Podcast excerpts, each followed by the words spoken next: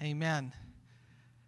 Um, with respect to the, the bicycle giveaway, just before you go to Sunday school, um, we want to, I, I need every parent listening.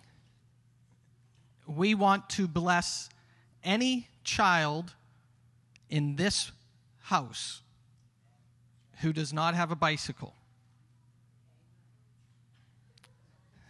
So the it, we are doing we are doing elementary grades.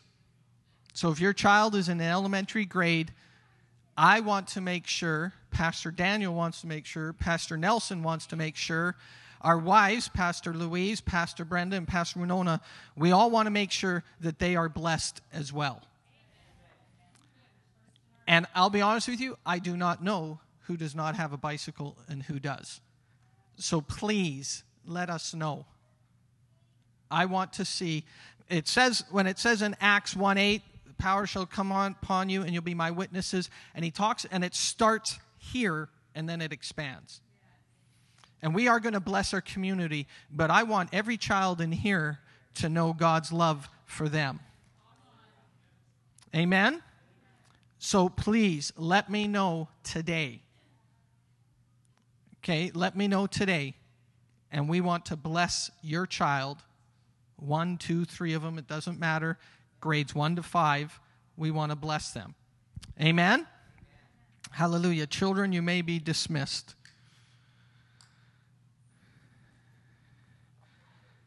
Hallelujah. Something happened today in worship. Something happened today in worship. Justin or Vanessa, would you mind? I don't want to get distracted and actually drink those ones. Something happened today in worship. Did anybody experience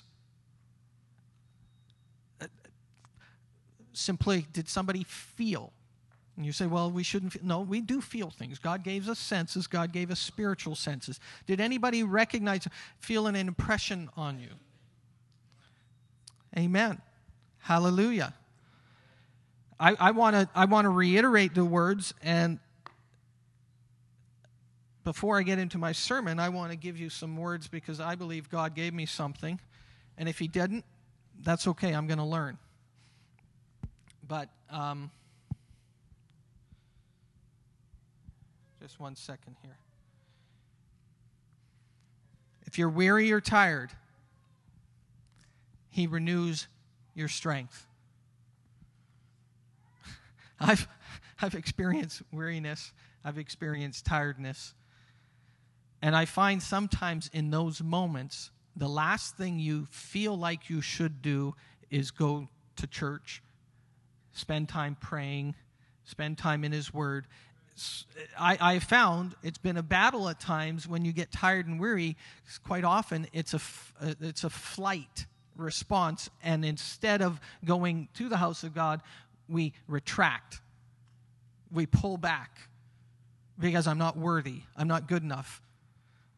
If you're weary, the best place and the best thing you can do is push into God. That's the best thing you can do. If you had a child, because just about all of you here are adult age and parenting material. If you had a child and they were struggling, what would you tell your child? You'd say, Come. You would not say, Just leave and deal with it. You'd say, Come. And you'd say, as a parent, It's okay. I love you. I want to take care of you. I'm here to help you. So I want to encourage you. If you're weary and tired, He renews your strength. We had a song of the Lord and the song of the Lord was, My heart's burning for you. There was something happening this morning in worship. The phrase that came to me was King of Glory. I believe we sang that. And if you go to Psalm 24, it talks about who is this King of Glory and who can ascend into his place, he that has clean hands and a pure heart, who's not lifted up his, his soul. And, and what he's talking about is entering into and experience the King of glory. Do you know what the glory is? The glory is the presence of God. The glory is the, the ability of God. The glory is the goodness of God. So when we talk about the King of glory, we're talking about the King of goodness, the King of abilities, the King of pleasure, the King of satisfaction, the King of amazing presence. And that's who we were worshiping this morning. And Pastor Nelson shared on an overflow of favor.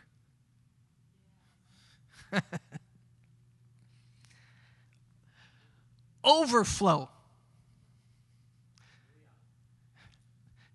Who here thinks they deserve the favor of God? You know, there's some things that I do that I don't deserve, but there's also things that I do that I position myself to stand and receive of His favor. And it's not something necessarily you do, it's who you are. I'm a child of God. And because of that, it's, it's not that I can boast in what I've done, it's I boast in what He's done. And you can expect, as a child of God, to have an overflow of favor. It says in Deuteronomy, His blessings will actually overtake you. Can you imagine that doing something and all of a sudden his blessings just kind of like just start catching up to you and, and you're running along in life and all of a sudden you look behind you and there's this blessing coming and this blessing is coming and it's getting closer and, and, and you might not even realize it and in some ways you take off and you run you run and you run and his blessing just overtakes you that's what you can expect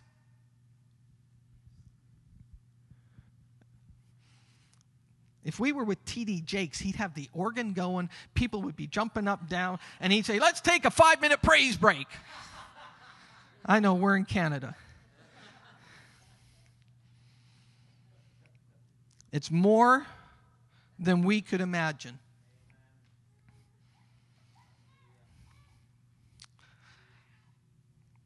This morning, as I was woke up an hour earlier than normal, boy, that was hard.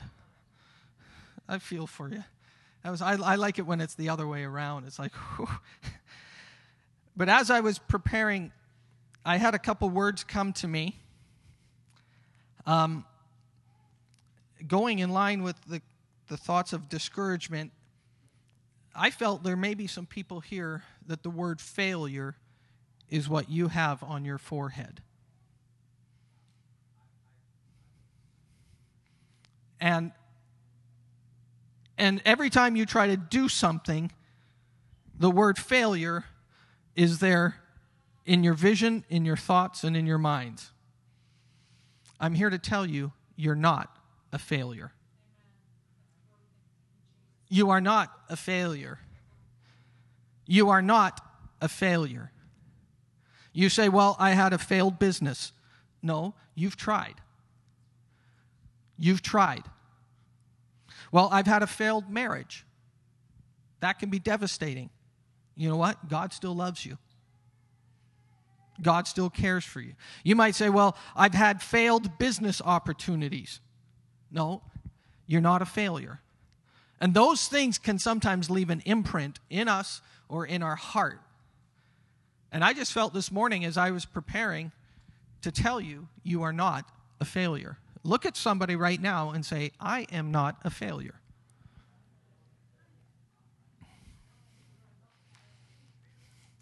I had another funny thing happen to me this morning.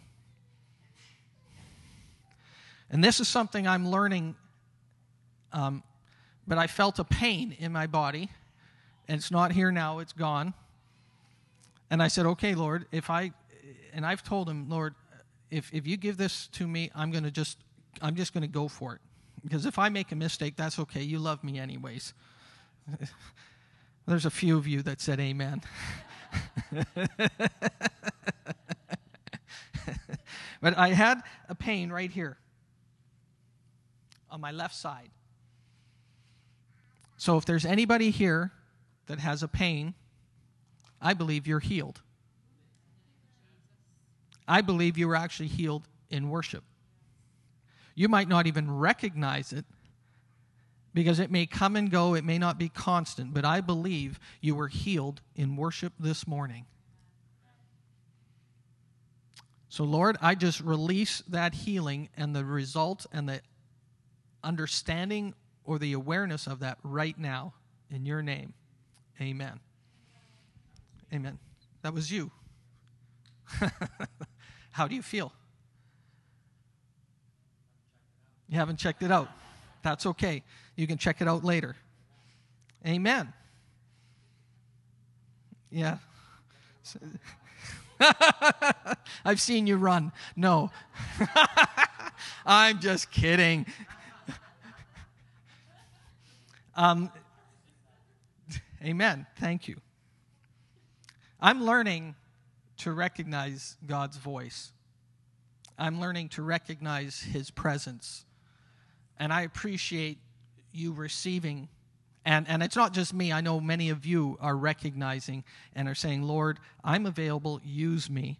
And then, and then what we need to do is we need to be ready to receive what He's going to say. I've had it twice now where I've had a pain go through my body that is not me. And so I've just stepped out, and both times I've had positive results. Hallelujah. Man, feeling good is underrated. Feeling good, it's, it's like, feeling good, it's like, whew, I feel good, you know.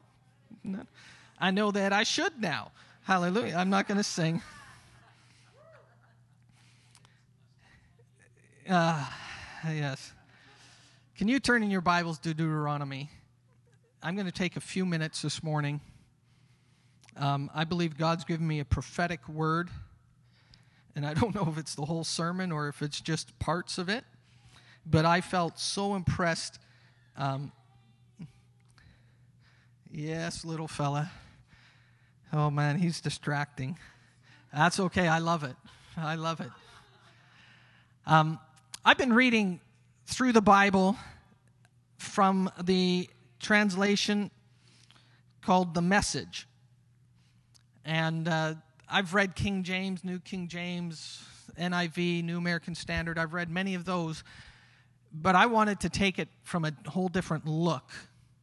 And uh, so I've started reading through the Bible, and I'm into Deuteronomy. And I had some some things that just jumped out at me yesterday as I was reading. Um, if you could just go to the first chapter, and, and we got about seven or eight chapters, and I just want to pull out some verses. So if you're taking notes, I'm going to give you a few texts. I don't want to give you my ideas, I want to give you God's word.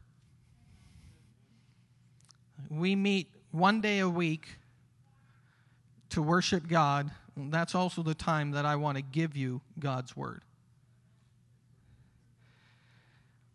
So, Deuteronomy chapter 1, in verse 6,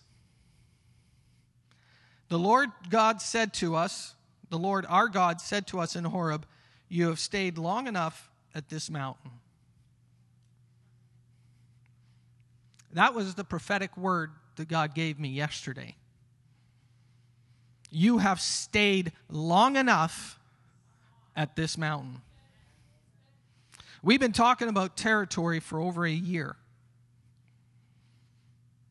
And I'm here to tell you it is time to take that territory.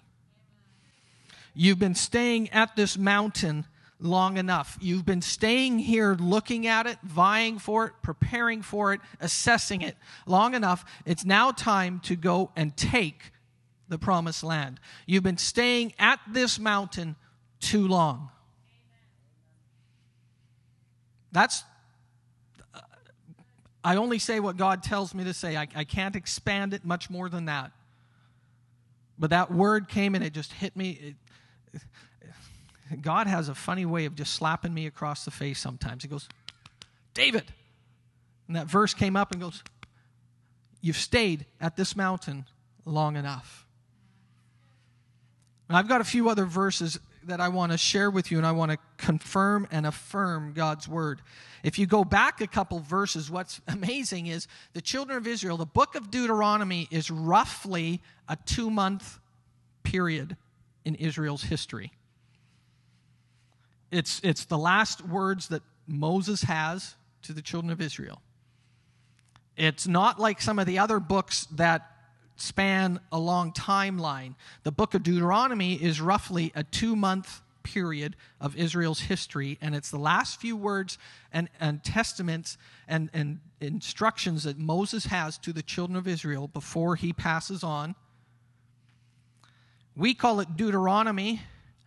The children of Israel referred to it as um, the book of words I grew up thinking it was a book of do's and don'ts. I mean, the word do, you know, uh, do, Deuteronomy, do. And, but it's not that. In fact, as I was reading this, my spirit came alive because God, what He's saying is He's giving them all these words, and He's actually giving them words of remembrance of what God has done. And at first, I think it's the second verse I, I laughed when I saw this. Um, I'll read it out of the other version because it, it, it, just, it was funny. Verse 2, out of the mess, or even an NLT. Normally, it takes only 11 days to travel from Mount Sinai to Kadesh, Kadesh Barnea, going way of Mount Seir. But 40 years later, have you felt like there's the promise. But I've been sitting here for 40 years. And that promise only takes you two, three, four, 11 days to get to it. 11 days. Do you know how many days 40 years are? Over 14,000. I did the math. 14, over 14,000.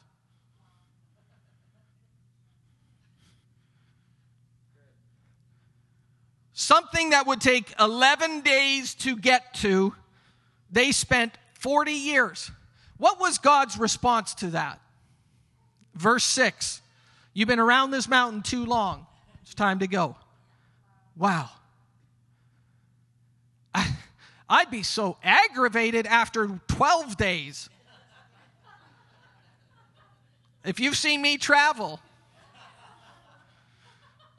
let's get going. Let's hit the road.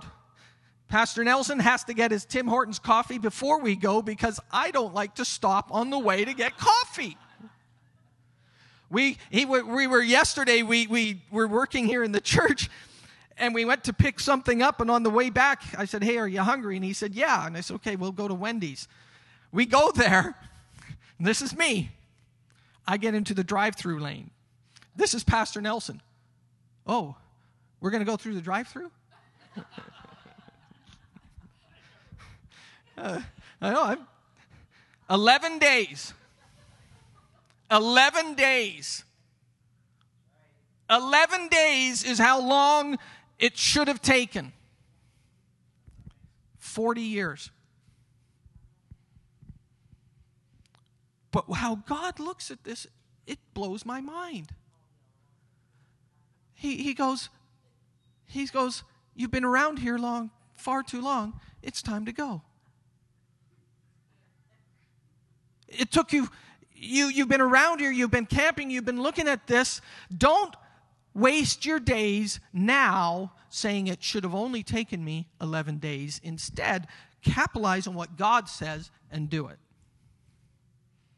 Can you imagine how frustrated they would have been if they just said, Well, we missed it 11 days, 11 days, 11 days. Oh, and they would have made something instead of listen to what God's saying.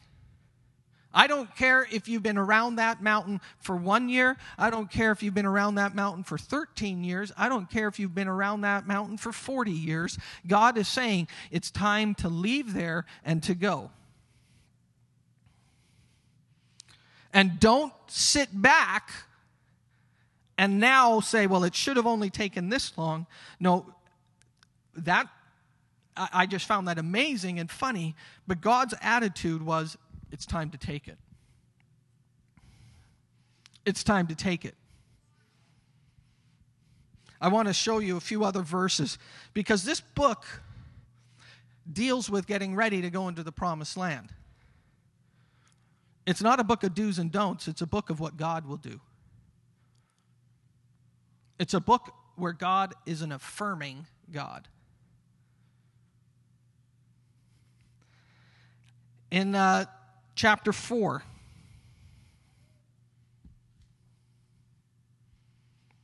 I'm going to read this, and I don't know which version, but it says, God, he, this is a message that Moses is giving the children of Israel. Here he says, God, your God, is above all a compassionate God. Sorry, verse 31. Deuteronomy 4:31. God, your God, is above all a compassionate God. Some verses, I think, say loving kindness. In the end, he will not abandon you. This is what Moses is telling the children of Israel. He says, You're right at the precipice. It's time to go in and take the land. Here's what I'm telling you Your God is a God that, above everything else, He's compassionate. Above everything else, He's compassionate. He's a lover. He's loving. He's merciful. Above everything else that you might experience, above all the frustrations, above all the trying to get here, trying to get there, trying to do this, I want you to know above everything else, God's compassionate. If the first thing that you get and the only thing you get is the picture of the God that loves you and cares for you, that's what He wants you to know. He is above everything else compassionate. What did David say when Nathan gave him some choices for his sins? And he said, You can either fall into the hands of your enemy, fall into, I believe it was the hands of the nation or the people, or fall into the hands of God. And he says, You know what? I'm going to go to God because he might just show me compassion. Wow. I'm here to tell you it doesn't matter what the mistakes might be, it doesn't matter what the failure may feel like. It may not matter, it does not matter what the discouragement is. Above everything else, I want you to know God, above all else, is compassionate. You start there. Don't start, He does correct, He does discipline, just like you correct and discipline your child. But every time you do it, you're doing it out of love. He said, so above everything, if, if we get a picture of this and as we're getting ready to go into the promised land, let's keep in mind that picture. God is compassionate. Wow.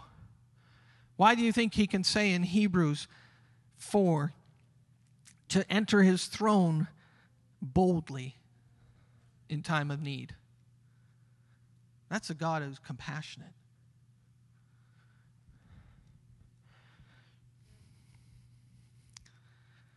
A few other things I see in there. He's not going to abandon you. Jesus says, I'll never leave you nor forsake you. God will not abandon you. You say, Well, I've made a mess. You don't think He knows that? we may not know it, He knows it. And He says, Above all else, I'm compassionate. It also says that he won't forget the covenant. And I think in one version it says for a thousand generations. God does not negotiate, God covenants. We think we should negotiate stuff. God says, no, this is what I'm going to do. He doesn't sit across the table and say, okay, what can you offer? Oh, you bring that to the bargaining table. Ooh, okay, I like that. Um, I'll give you this. No. It, for fear of bursting your bubbles, you didn't bring anything to the table. I brought nothing. And above all else, He's compassionate. That's where he starts from. He'll never abandon you. Look at somebody and say, He's not going to abandon me.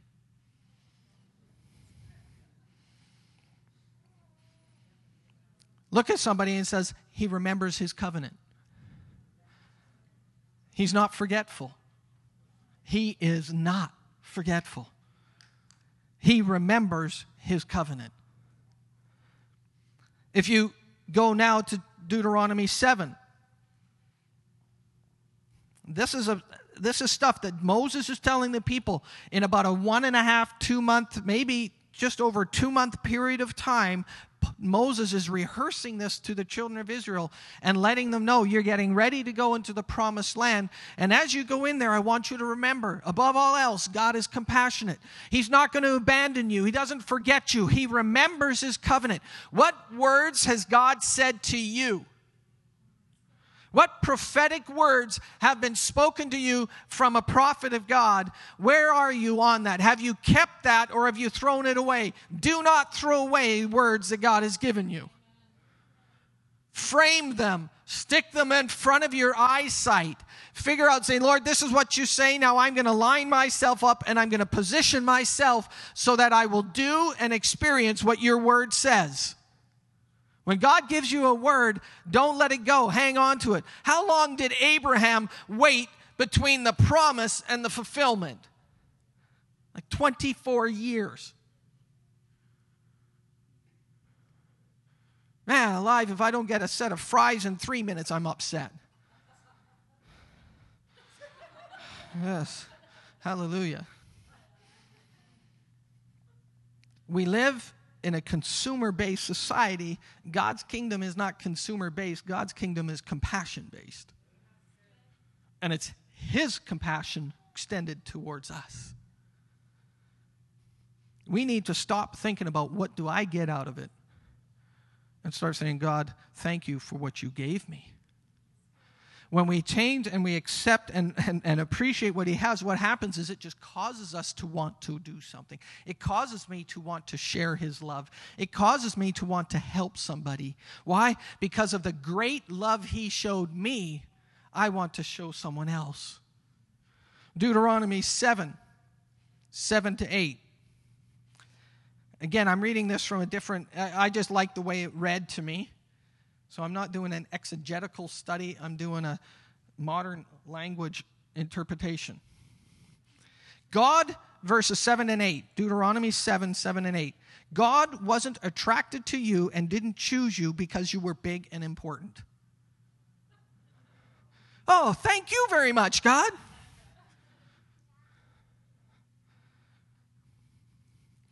The fact is, there was almost nothing to you. He did it out of sheer love. Wow. Here it comes back to sheer love. I brought nothing to the table. And what's amazing is person after person after person in the Old Testament and the New Testament, you find out they're the least of this, they're the least of that. They're like, oh, I'm the youngest of this, oh, I'm, I'm an outcast of that. And yet God somehow, in his amazing love, wants to take those, and I think he has a whole lot of fun taking somebody that we think is rejected and takes them and elevates them to a place of, of power and authority. There's something amazing that God does. And he looks to the children of Israel and he says, I took you and I made you a nation, and it wasn't because of anything you did. You brought nothing to it. It was because of my love. It was my love. He did it out of sheer love, keeping, oh, th- this got me, keeping the promise he made to your ancestors. I think sometimes God will do things for you just because He promised. And even though these children of Israel, for 40 years, when they could have taken 11 days, I mean, that. I wouldn't have lasted more than 14 days with them. I don't know how Moses did it. God said to him a few times, Get out of my way and let me And he said, No, God, you can't. Can you imagine having a conversation with God like that? Whew, you're giving me the option of like, it's Father Moses, not Father Abraham. I'd, I'd probably say, Can I pray about it? I'm just trying to be honest with you. Keeping the promise he made to your ancestors. You know, the God, the promises he made to your fathers, to your fathers, to your grandfathers, to your great grandparents, to your uncles and aunts. He remembers that, and there's things that he will do just simply because he said, I'll do it. What did you do to deserve it? Nothing. I had no say in whose family I would be born into. I talk about favor, talk about goodness of God. We've got this picture of God that is oftentimes connected to our relationship with people and how they've treated us. And therefore, if they treat us like that and I had respect for them, how does God? We got to get rid of that picture and start realizing He's a good God. Above all else, He starts with compassion. Quit basing your view of God based on some human person who has made a mistake, not even on purpose or even on purpose. Quit basing our thoughts and our ideas of God based on some human, fallible person. Base it on an infallible Word of God. It's amazing how many times we process things. Well, God says that, yeah, but the last time somebody told me that, you know what happened? Have you ever told somebody a promise or something good and they go, yeah, but? Yeah, that's God's word, but. And usually that but means forget it. God's word, he says his word and then he goes, yes, yeah, and amen. When, when God gives you a word, instead of saying, yeah, but, say, yes and amen. Try it out. Man, I thought I was going to be real quiet today.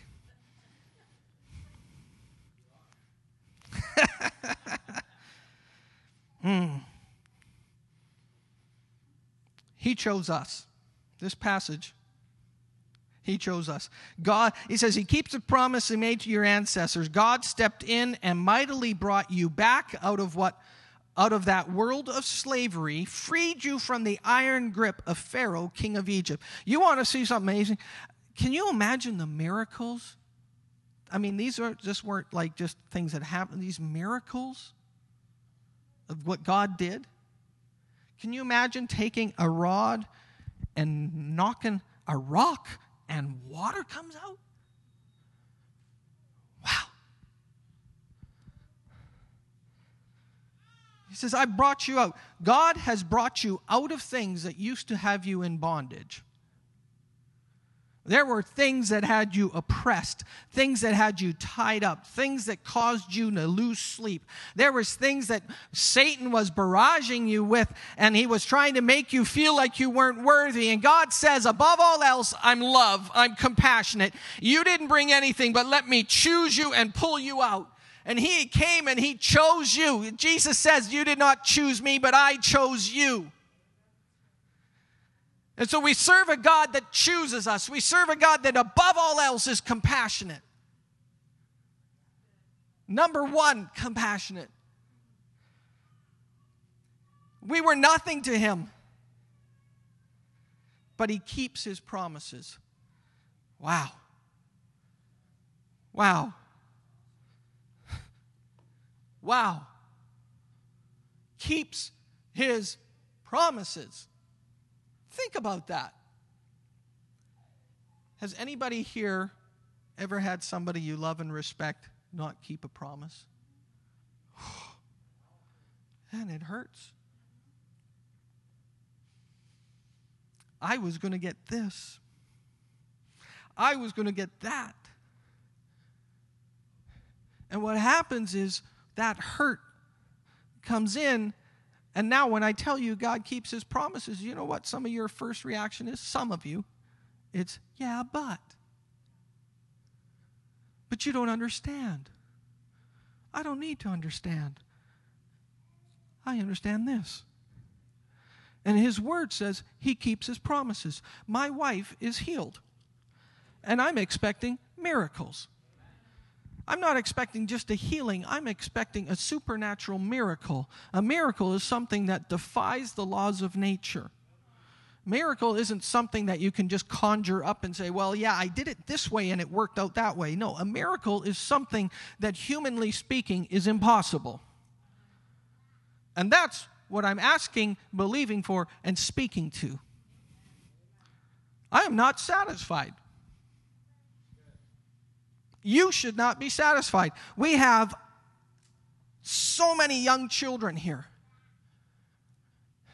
My heart has gone out to these children lately. They need a covering of prayer like none no other time before us. Each one of you here should be praying not just for your grandchild or your child, but for someone else's. They are under attack physically, health wise, emotionally, spiritually. And you are the ones that will stand in the gap for them and hold them up so that God's promises he won't and, and they will start to see. I want our children to be the healthiest children in abbotsford. And chilliwack and squamish wherever you're working andrew your children will be the healthiest i want our children to be the happiest i want our children to be the best well adjusted kids around i do not agree with putting a label on them what God has said they're my child. Where did I get off on that? Oh, Lord, help me. Deuteronomy 7 12 and 13. And this is what will happen when you, on your part, will obey these directives, keeping and following them. God, on his part, will keep the covenant of loyal love that he made with your ancestors. He will love you. He will bless you. He will increase you. Man, if one isn't good enough, he gives you three. He's going to love you, he's going to bless you, and he's going to increase you. This is what God says he will do. And what he says is, you obey. You obey my word. You cannot shortcut uh, a shortcut a blessing from God. The shortcut is the obedience. You can't, you can't say, well, I'm going to try to do it this way and see what. Do God's word. But when you do God's word, He says there's going to be increase, there's going to be blessings, and there's going to be love. In fact, He says, I'm going to bless the babies from your womb. I just read that. He's going to bless the babies from your womb. We should have the healthiest, happiest, lovely, be- most beautiful babies should be out of solid rock. Come on. I serve a ridiculous God. Don't settle for second best when God's got the best for you and more. He says, and he says, he says, and I'm to, the harvest of grain, new wine, and oil from your fields. He'll bless the calves from your herds and lambs from your flocks in the country he promised your ancestors that he'd give you. God wants you to be blessed. Not just you, but everything around you. Everything around you that you have, that you touch, that is part of yours, God wants you to be blessed. Your business, your property, do you know some of the revivals that happened? The Welsh revival. People say they would actually come into the country of Welsh or Wales and they would experience some difference in the atmosphere. because of the revival that was happening. I was watching and listening to somebody this last week who's been an historian with revivals, and he said ships would sail by and the people on the ship would get saved. Come on. I'm not, I don't want them just to walk through these doors and experience something. I want them to come to Abbotsford and say, Whoa, what's going on here? Come on. I want Canada to be a country that is known not just as a peacekeeping, but as a God loving and as a country that honors and respects God, and that the believers have made this country in an outpouring of the Holy Spirit so that people will come to Canada and just say, Wow. Let's not, man, we got to think beyond what we think.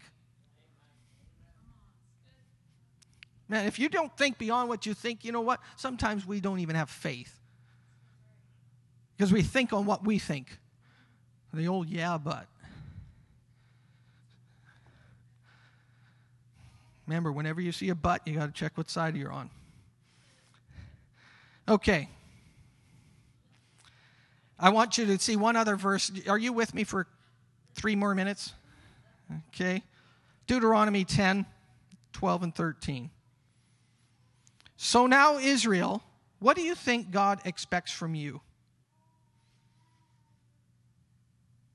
This is what God's telling the children of Israel when you go into the promised land. And, and you got to read these chapters because he describes the promised land. He says, You used to sow and reap. He says, You're going to go into that land and it's going to be reaping as you go in. He says, You're going to eat from the good of the land without planting anything. I believe in sowing and reaping, but I believe there's some aspect and some dimension in God that you actually reap when you haven't even sowed. And I believe in sowing and reaping, and I do it. But I also see something when you enter God's promises and the promised land, the place He has for you, that you actually will reap where you haven't sowed. Deal with that one. And he says, so, so as you get ready to go into this, this is what God expects from you. Just this live in his presence. Live in his presence. That's why this morning I believe something happened in his presence. I believe his presence is here all the time. I know that.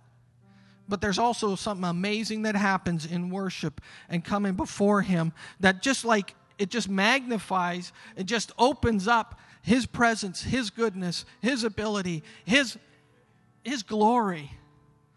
And what He says is, is, guys, this is what you've got to do. If you see all these beautiful things that God has for you, I'm going to give you a few pointers. I'm not legalistic, I'm relationship. He says, live in His presence. Eh, live in his presence. Live in his presence. Hunger, thirst, run. Don't sit back and say, let someone else do it. Because I'm hungry for you. Lord, I need you more today than I did yesterday. Don't ever sit back and say it's good enough, but go, Lord, I need you today because your mercies are new today. There's enough trouble today. I'm not going to worry about tomorrow. Today, I'm going to live in your presence. I'm going to take five minutes this morning, God, before I go to work, and I'm just going to talk with you. You can do it. You start living in his presence by living there one minute. And the next day, a minute and a half. And the next day, two minutes. And all of a sudden, you start realizing, I'm thinking about him at lunchtime. I'm thinking about him at dinner. I'm sitting here and something inside of me is just pulling me and saying, drawing me and saying, go spend time with me. And I turn on worship music and something just invades this place. It's because you're living in His presence. It's because you're hosting Him. It's because you're making Him welcome. And He comes and He just floods that What does he say? Says, I've got all these things for you, and I just want you to know. You want to experience them? Live in my presence. Follow the road he sets out for you. Love him. Mm, serve him. Serve God. Don't be a consumer, be a distributor. Serve with everything you have. Obey the commandments. And then he says, live a good life. The morning, this morning, God's presence was powerful. I'm here to tell you you've been at this mountain long enough. There's something that's just like 11 days away. There's something that's so close. There's something that's right there. And I've got it for you. I've got it for you. And the key to that is living in His presence. The key to that is just living in His presence. When you're in His presence, you love it. You have a hard time getting out of it. This morning, I believe God wants you to know you've been around this mountain long enough. You've been looking, you've been searching, you've been trying, you've been crying, and I'm here to tell you He's ready to take you in. He's ready to take you in. Will you stand with me? I want to pray over you.